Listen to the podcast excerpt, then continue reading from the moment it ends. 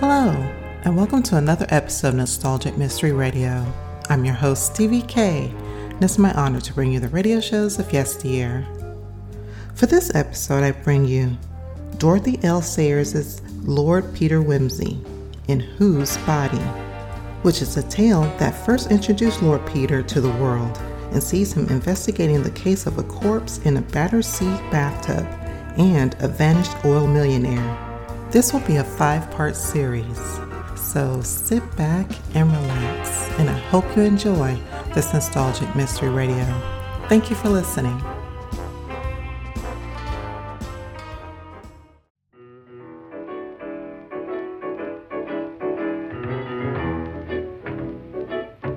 Lord Peter Wimsey.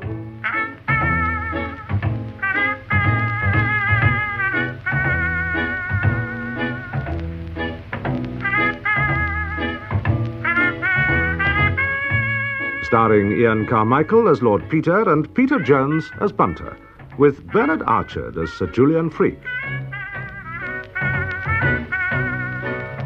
Whose Body by Dorothy L. Sayers, adapted by Chris Miller in five episodes. Episode 5 Bunter Brings a Letter. Lord Peter Wimsey, investigating the appearance of an unidentified corpse in a Battersea bathroom and the simultaneous disappearance of a financier, Sir Reuben Levy, now knows that a murder has been committed. To help confirm his suspicions as to the identity of the murderer, he's had his friend, Inspector Parker, bring along to his flat an unsuspecting medical student from St. Luke's Hospital, Battersea. so you don't like detective stories then, Mr. Piggott? Oh, yes, Lord Peter. Uh-huh. Now, I was only saying that the thing I object to in them is the way fellows remember every blooming thing that's happened to them within the last six months. Reel it all off like a page of poetry, they do. It ain't like that in real life. Well, no, but writers have to consider their readers, you see. The real conversation would be so long and twaddly and tedious, nobody would have the patience to read it. the same with police statements, eh, old Parker? Certainly. A man Yes. doesn't say to the police, uh, last Friday I went out at 10 a.m. to buy a mutton chop, and as I was turning into Mortimer Street, I noticed a girl of about 22 with black hair and brown eyes, wearing a green jumper, check skirt, Panama hat, and black shoes, riding a Royal Sunbeam cycle at about 10 miles an hour on the wrong side of the road. Indeed, no. Uh, it amounts to that, of course, but it, it's really wormed out of him by a series of questions. Well, yes, but I bet you most people will find it jolly difficult to remember, even if you ask them the right questions. Why should I know? What do you mean if I were to ask you, well, in a general sort of way, what you were doing, say, a week ago today, last Tuesday, that is, you wouldn't be able to tell me a thing about it offhand? I'm sure I shouldn't. Oh, come Except that I was in at the hospital, as usual, I suppose. Well, come now, Mr. Piggott. Look, I'm sure you recollect what work you were doing in the, uh, well, in the dissecting room that day, for example. Lord, no. Well, not for certain, Lord. Look, I will bet you half a crown to sixpence that you'll remember within five minutes. I'm sure I can't. Uh, let, well, let's see, shall we? All right, then. Now, um, do you keep a notebook of the work you do when you dissect? You know, drawings or anything? oh, yes. Right, well, think of that then. Now, what was the last thing that you did in it? Oh, that's easy. Only did it this morning. It was leg muscles. Good. Well, now, turn back the pages of your drawing book in your mind. What came before that? Uh, some animals. Huh? Still legs. I'm doing motor muscles at present. Yes, that's it. I remember now. It was old Cunningham's demonstration on comparative anatomy. Uh-huh. I did rather a good thing of a hare's leg. And what day was Mr. Cunningham's lecture? Friday. Friday. I see. Right. Well, now, turn back again. What comes before that? Um, oh, I've no idea, Now, Lord. now look, th- think of the open book in your mind's eye. What's opposite your hare's leg? Um, ah, Uh-huh. yes. Um, something coloured, uh, round. Oh, yes, it's a hand. Good. Oh, and before that, there's a drawing of a set of arms. Excellent. Uh, did you make those on the Thursday? No, not in the dissecting room on Thursdays. Ah, I see. It must have been Wednesday. Mhm. That's right. Wednesday afternoon, after we'd seen those tetanus patients. I remember going back because I wanted to finish them. I see. And uh, when did you start them? Um, well, Tuesday, I suppose. And were they a man's arms or a woman's arms? Oh, a man's. So last Tuesday, uh, a week ago today, that is, you were dissecting a man's arms in the dissecting room. Well, yes, I suppose so. Sixpence, please. Bravo! By Jove, Lord. no, no, wait a moment, wait a moment. You know, you know, you know a lot more about it than that. You've no idea how much you know, Mr. Piggott. You know what kind of a man he was for a start. Well, he was a pauper from the workhouse, I suppose. Well, what was his skin like?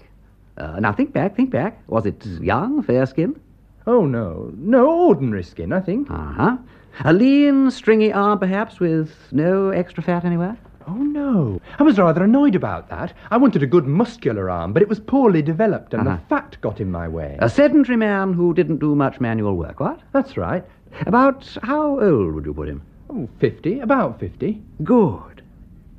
We'll see what a fine memory our young friend has, Charles. yes, indeed, I do. well, let's see what else you remember, Mr. Piggott. Uh, there were other students at work on the same body, I suppose. Oh, yes. Uh-huh. So, who's doing the head? Um, oh, old Freke. Freke. Uh, that's Sir Julian Freke. Yes, I you know. the great Yes, yes, neurologist. yes, yes, He's yes. in charge of us.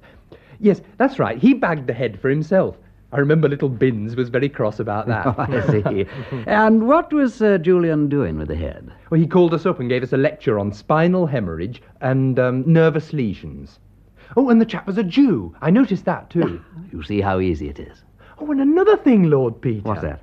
Uh, Tommy Pringle made a joke about it, so I remember. Uh, Tommy was doing the alimentary canal, and he thought it funny that a workhouse pauper should, well, should have so much food inside him. He'd come by his death shortly after a full meal, you see. Very interesting, Mr. Piggott. now you see how much you can remember. On Tuesday week, you were dissecting the arm muscles of a middle aged Jew of sedentary habits who, shortly after eating a heavy meal, had died of some injury producing spinal hemorrhage and nervous lesions, and who was presumed to come from the workhouse, yes? Yes. Thank you, Mr. Piggott. I think that proves my point, what?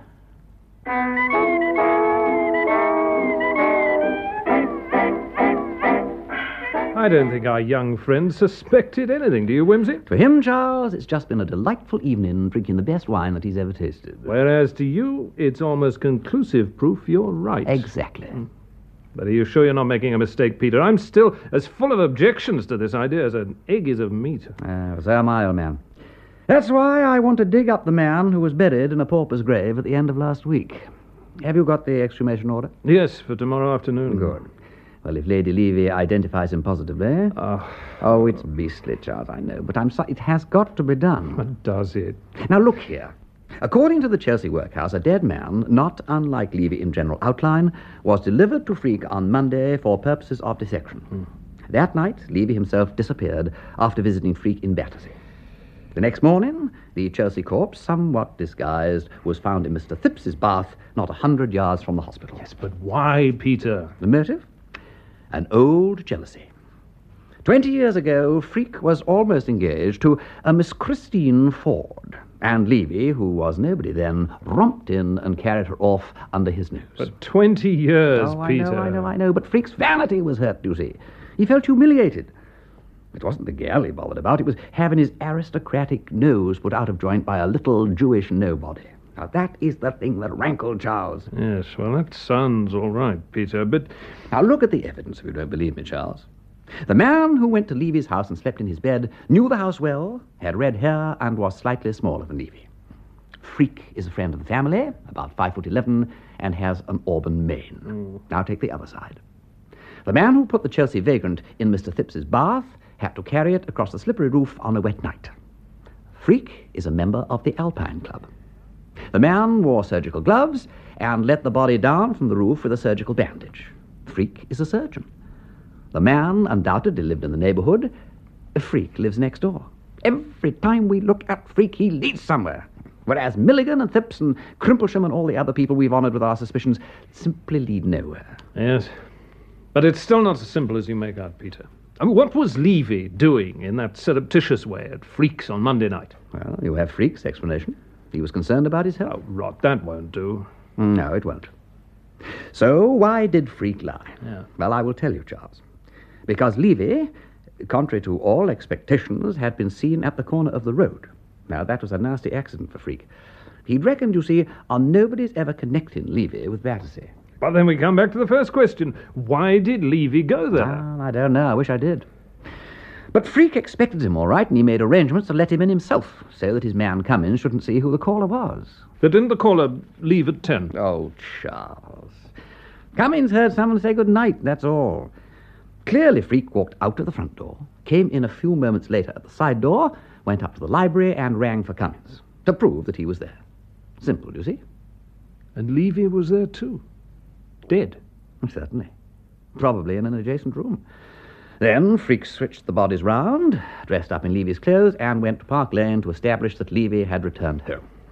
An hour or two later, he left Park Lane, came back to Battersea, and went about the business of depositing the vagrants in Thipps's bath, complete with Crimplesham's pince nez. Yes, but why? Ah, why indeed? Pure accident, perhaps, or pure devilry. All right, Peter. But why did he concoct such an elaborate scheme at all? Why go to the trouble of switching the two bodies, all the rest of it? Because, like all murderers, Charles, Freke had to face the problem of disposing of the body. But he realized that there was no harm in leaving around a corpse as such, provided there was no discernible connection between himself and that particular man. And nearly worked, too. By disguising the vagrant and lying about the length of the man's illness at the inquest, Freke made sure that not even the workhouse doctor who'd sent him along to St. Luke's would realize it was the same fellow. Well, what went wrong then? A chain of unforeseen accidents, really. Chiefly Levy's being recognized, and the fact that you and I, who were working on the two ends of the case, were good friends. Must have been a nasty shock for Freke at the inquest. He knew of my connection with the Battersea end of the mystery, and then you were introduced to him as the detective in charge of the Levy investigation. By your mother. Precisely, Obie. Freke's aim in life, you see, was to prevent the two ends of the problem from linking up. Yes. And there at the inquest were you and my mother. Two of the links, literally, side by side.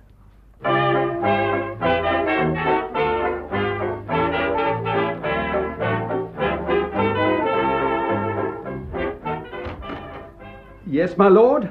Ah, Bunter. Beastly foggy morning, ain't it? A regular pea souper, my lord. Hmm. I was just wondering whether to go out. I would not advise it, my lord. Really, I wouldn't. Well, I've got to go out this afternoon for the exhumation.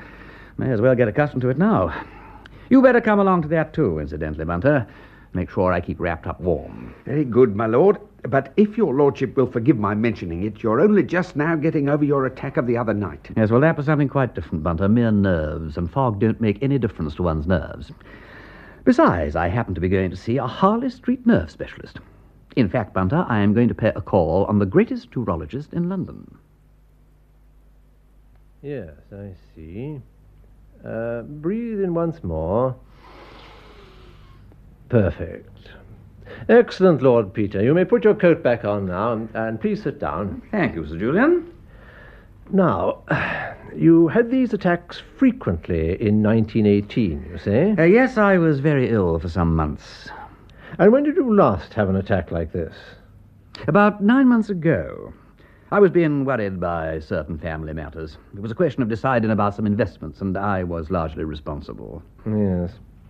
And this latest attack? Well, I was. I was worried. I suddenly found myself faced with a very alarming contingency. Unexpectedly? Very unexpected indeed. Yes. Now, this unexpected contingency was personal to yourself? It demanded an immediate decision as to my own actions, yes. In that sense, it was certainly personal. Quite so. You were about to assume some responsibility, no doubt. A very grave responsibility. Affecting others besides yourself? Affecting one other person vitally, and a very great number indirectly. I see. And does this responsibility still rest upon you? Yes, it does. You feel bound to carry through the course of action on which you've decided? Oh, yes. Yes, I can't back out now. Of course not. So, you're expecting further strain?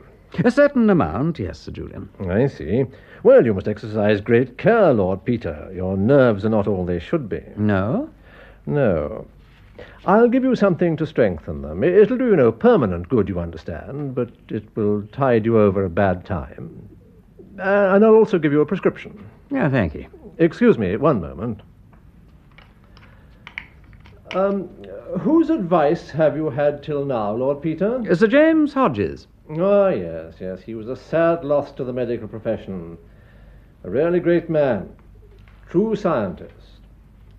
Now, um, here is the prescription. And if you'll just uh, remove your coat again and roll up your sleeve, I'll deal with the necessity of the immediate moment. Yeah, right here. I say, Sir Julian, what's that you're going to stick into me? Bugs? Not exactly. Uh, you've had injections before, Lord Peter, I'm sure. A few. Well, this won't hurt. Yes, I've had 'em before, Sir Julian, and do know I don't care frightfully about 'em. No, Sir Julian.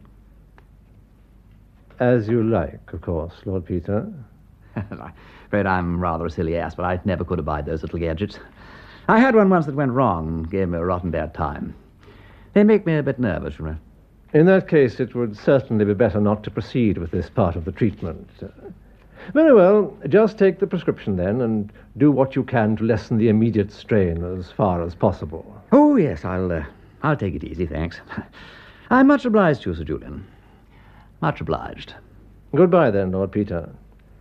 And my regards to your mother. Certainly, Sir Julian. Goodbye.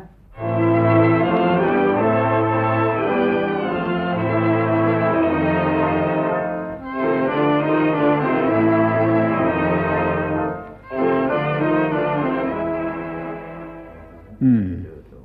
Yes, a scar on the arm, an appendicitis scar, and a mole just under the left breast. That should be sufficient. Uh, could we have the towel over the head now? If he mustn't see what's left of his face. Thank you. Inspector Parker, Uh, yes, Dr. Grimbold. could you ask Lord Peter to bring Lady Levy in now, please? Thank you. Uh, Dr. Colgrove. I'm here. Ah, good. Now, Dr. Colgrove, you attended this man in the workhouse. Do you recollect a scar like this? No, Dr. Grimbold. I think Sir Julian Freke would bear me Yes, out. well, there are reasons why Sir Julian can't be present. That's why I'm asking you. Well, I'm quite certain I've never seen that scar before. Thank you. Ah, Lady Levy, please come in. I don't want to distress you unnecessarily, but I'm going to ask you to look at a scar and see if you recognize it. Now, please take your time. You won't see anything more than you absolutely must. Oh, Lord Peter, It's all right, Lady Levy. Just take my arm. thank you. And now, Lady Levy, this appendicitis scar. Oh, yes. Yes, I could never be mistaken about that. Oh, Reuben. Uh, just a moment more, please, Lady Levy. Do you also recognize this mole? Oh, I think so. Yes, I'm sure, in fact. Oh, yes, that's where it was. Yes, And this other scar, the three cornered one just above the elbow? yes. Oh, yes. Uh, Lady Levy, I'm sorry, but I must ask you definitely. Do you, from these three marks, identify the body as that of your husband? Well, I must, mustn't I? Nobody else could have them just the same, in just these places. It is my husband. It is Reuben. Thank you, Lady Levy. You've been very brave and very helpful. Thank you, Lord Peter. Come along then, Lady Levy. My mother's next door, and she'll take you home. Well, Inspector Uh, Parker, doctor, I trust I can leave this painful business in your hands now. thank you. Robertson, sir, tell Inspector Sugg to get going. Is sir. Uh, shocking case, Inspector, quite shocking. I was, of course, most uneasy at the inquest, as you know. But to think that so distinguished a man, well, I can hardly believe it. That's quite so, Dr. Grimbold. Ah, Peter. As I've sent my men off, Yes, I noticed them going, and I sent Bunter with them. Hope you don't mind. Thought I'd like to be represented at the kill. not a bit. That's why I sent Sugg. Poor devil, they've had him up on the mat at headquarters for bungling the case. All that evidence of Thipps's about the nightclub was corroborated, you know. I was almost sorry for Sugg, so I sent him along to make the arrest. Well, let's hope he gets there in time, then, Charles. You think he might not? I rather fear he might not.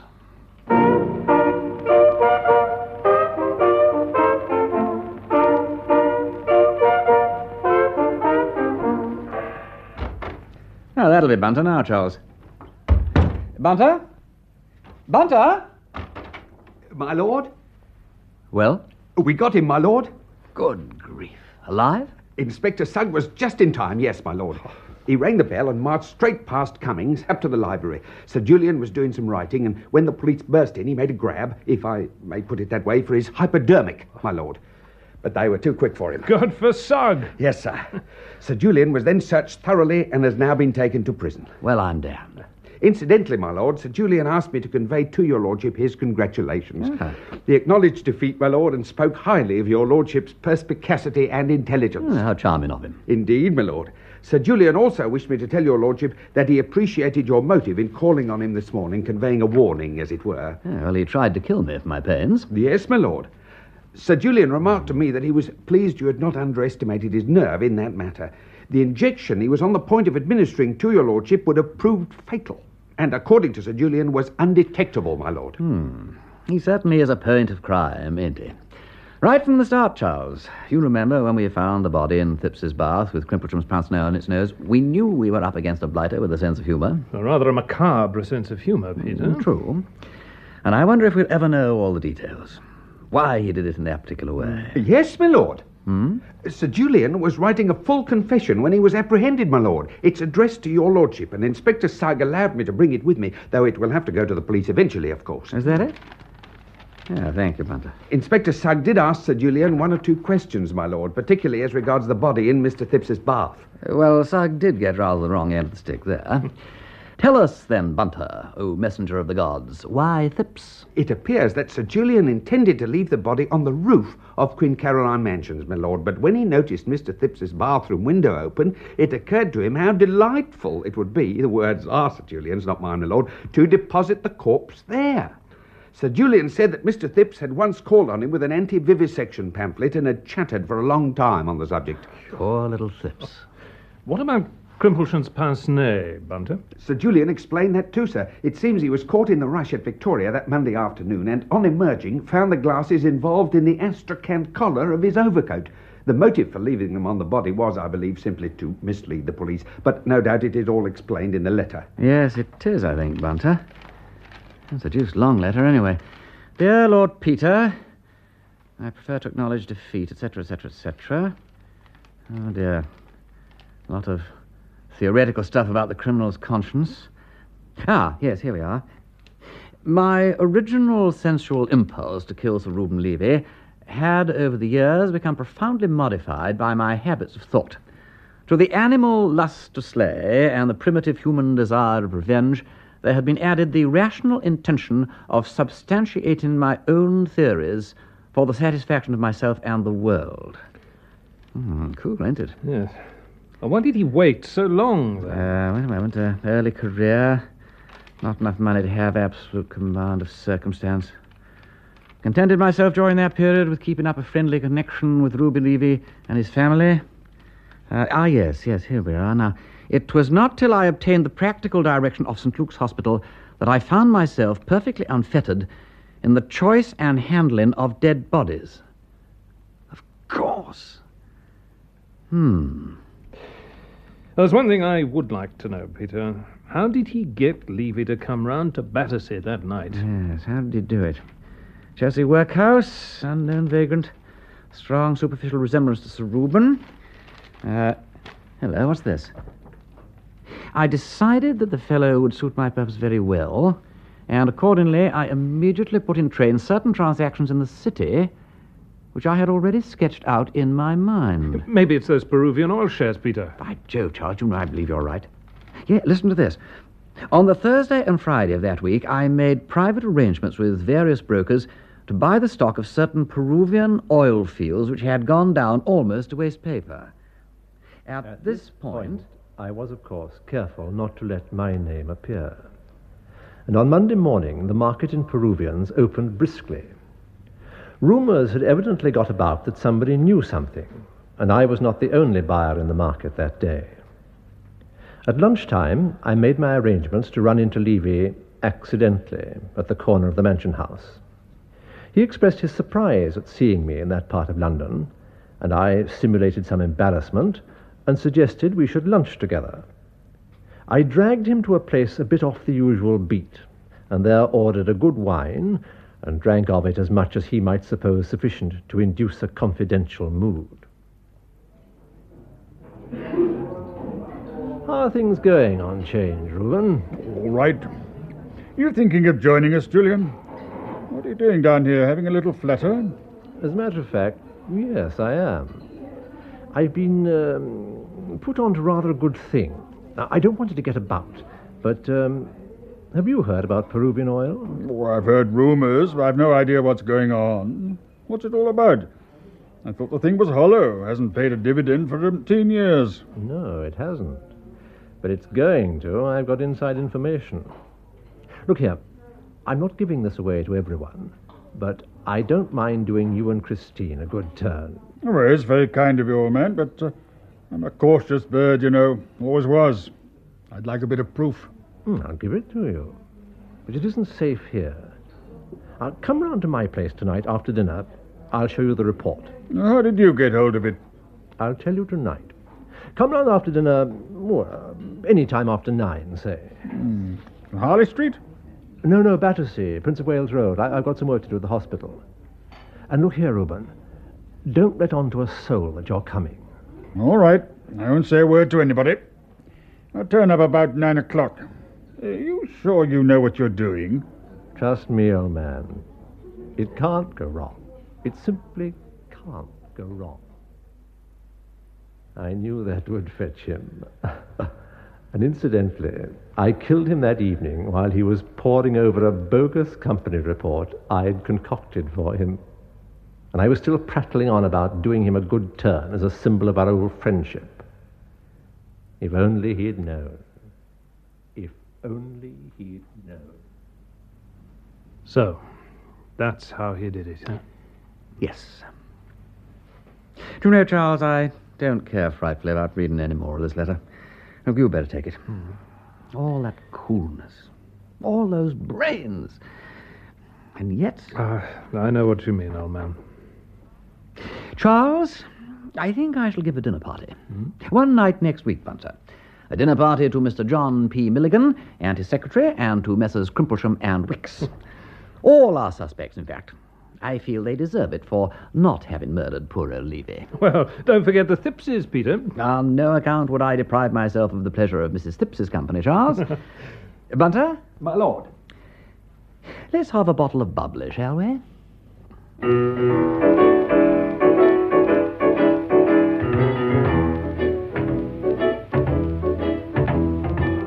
In that, the last episode of Whose Body, the parts were played as follows Lord Peter Wimsey, Ian Carmichael, Bunter, Peter Jones, Sir Julian Freke, Bernard Archard, Inspector Parker, Gabriel Woolf, Piggott and Dr. Colgrove, Geoffrey Beevers, Dr. Grimbold and Sir Reuben Levy, Wilfred Carter, and Lady Levy, Betty Cardno.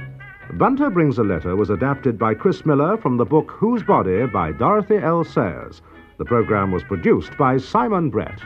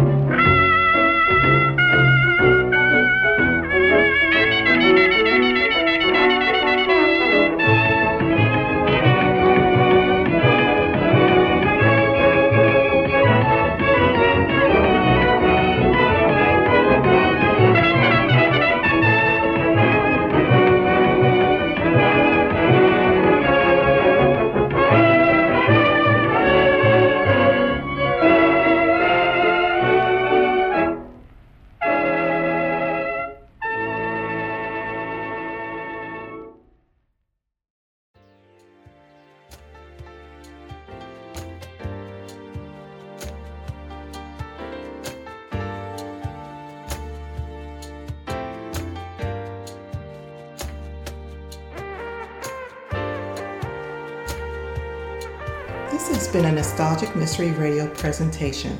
I hope you enjoyed this episode. Please feel free to like and rate this podcast on your favorite app. Also, there's a Nostalgic Mystery Radio YouTube page for your perusal to subscribe to. You can contact me by emailing me at nostalgicmysteryradio at gmail.com. I hope you have a blessed day or evening. And again, thank you for listening.